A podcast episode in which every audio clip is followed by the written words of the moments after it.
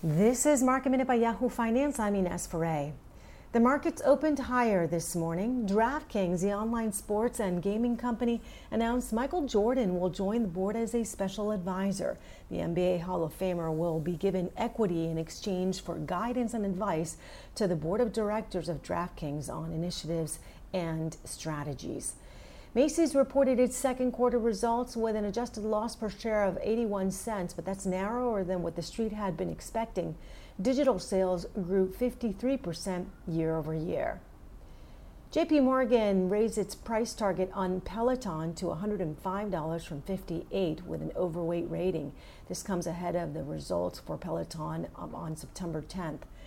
The note said the company's biggest challenge is keeping up with demand. Delivery time for bikes is around seven weeks on average.